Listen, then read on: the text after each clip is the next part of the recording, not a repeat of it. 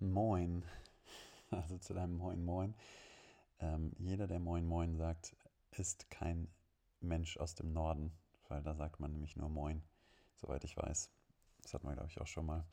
Aber schön, dass du dich fragst, ob man Moin auch am Abend sagen kann oder am Nachmittag oder den ganzen Tag. Ja, schöne Rechnung. 43 Stunden ähm, im Jahr nur mit uns und unseren, wie ich finde, coolen Gedanken.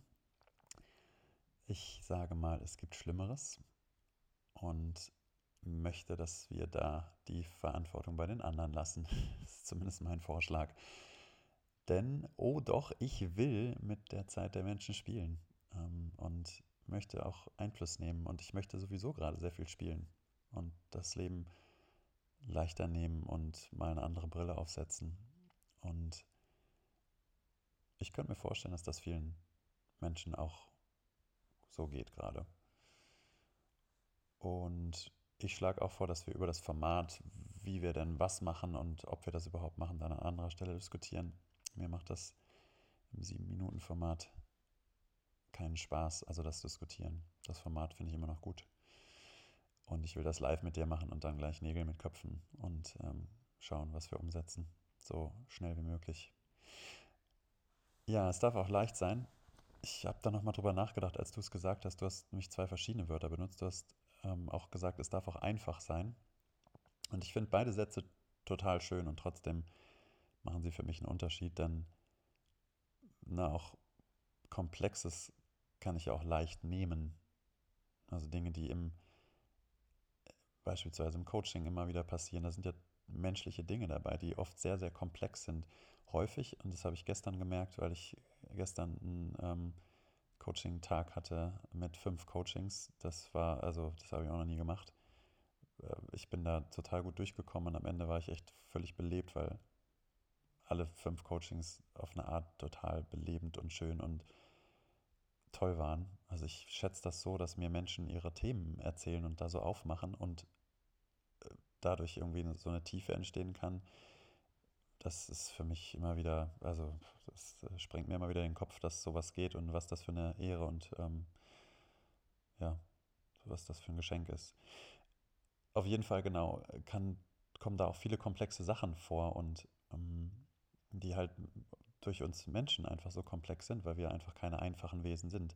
Und trotzdem gibt es oft sehr einfache Muster, die wir haben und mit denen Menschen auch zu mir kommen und die dann rauskommen am Ende, woran etwas gelegen hat oder was geholfen hat. Und ich finde, die Kombi beider Sachen, also der Einfachheit und der Leichtigkeit, das ist für mich das Schönste. Also durch Einfachheit und Reduktion von Komplexität Leichtigkeit verspüren und Lebensfreude in die Adern kriegen und Spiel in die Knochen. Das ist das Schönste.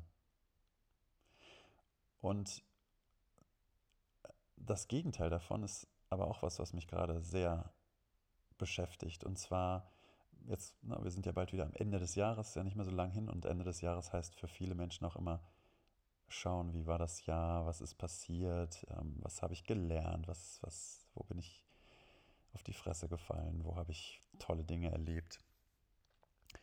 Und ich habe mir so überlegt, also weil ich dieses Jahr echt viel erlebt habe und einige meiner Freunde immer wieder gesagt haben, Micha, warum machst du das? Warum ziehst du das rein? Ja, warum, warum machst du nicht langsamer?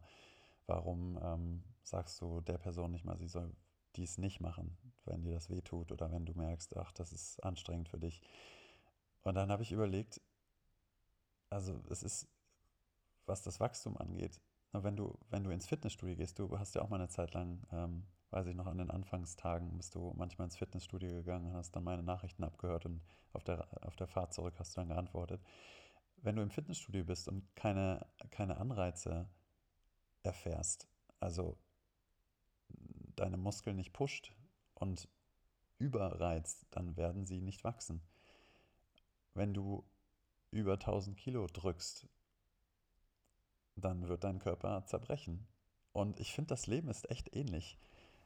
So ein zu viel an Herausforderungen macht das Leben schwer. Und das Gleiche passiert, wenn zu wenig los ist, wenn kein Reiz da ist.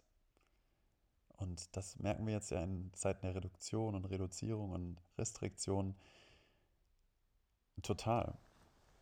Na, dass es keinem von uns oder vielen von uns nichts ausmacht, wenn irgendwie Geschäfte zu sind oder bestimmte Reize nicht mehr da sind. Aber wenn keine Reize mehr da sind und man die gleichen vier Wände immer wieder um sich hat, dann macht das kirre. Dann werden wir da bekloppt bei. Und ich finde eine gute Frage, auch eine schöne Coaching-Frage, um ins Tun zu kommen und, und damit auch in die Veränderung, ist also die Frage, was tust du, wenn du nur 2% mutiger bist? Oder um es noch ein Stückchen einfacher zu machen, umzudenken, äh, nutze ich mal den Konjunktiv. Was würdest du tun, wärst du nur 2% mutiger? Und die Frage möchte ich gerne mal an dich weitergeben und auch gerne die Leute, die zuhören, einladen, mir mal eine Antwort zu schreiben. Vielleicht über michael.tomhaft.de oder über unsere ähm, Homepage, wo ein kleiner Button mit Aufnahmefunktion ist, wo ihr, glaube ich, eine Minute oder zwei aufnehmen könnt. Irgendwo hin. Was würdest, was würdest du tun, wenn du nur 2% mutiger wärst? Und ähm, da bin ich gespannt drauf und freue mich auf die Antwort. Und schicke Grüße aus Berlin gerade, wo ich einen Freund besuche und ähm, mir viele Gedanken mache über ja, aus der Komfortzone kommen, lernen, Wachstum und wann es vielleicht auch dran ist, mal Nein zu sagen, zu sagen, nö, heute habe ich keine Lust auf Wachstum. Heute erhole ich mich mal.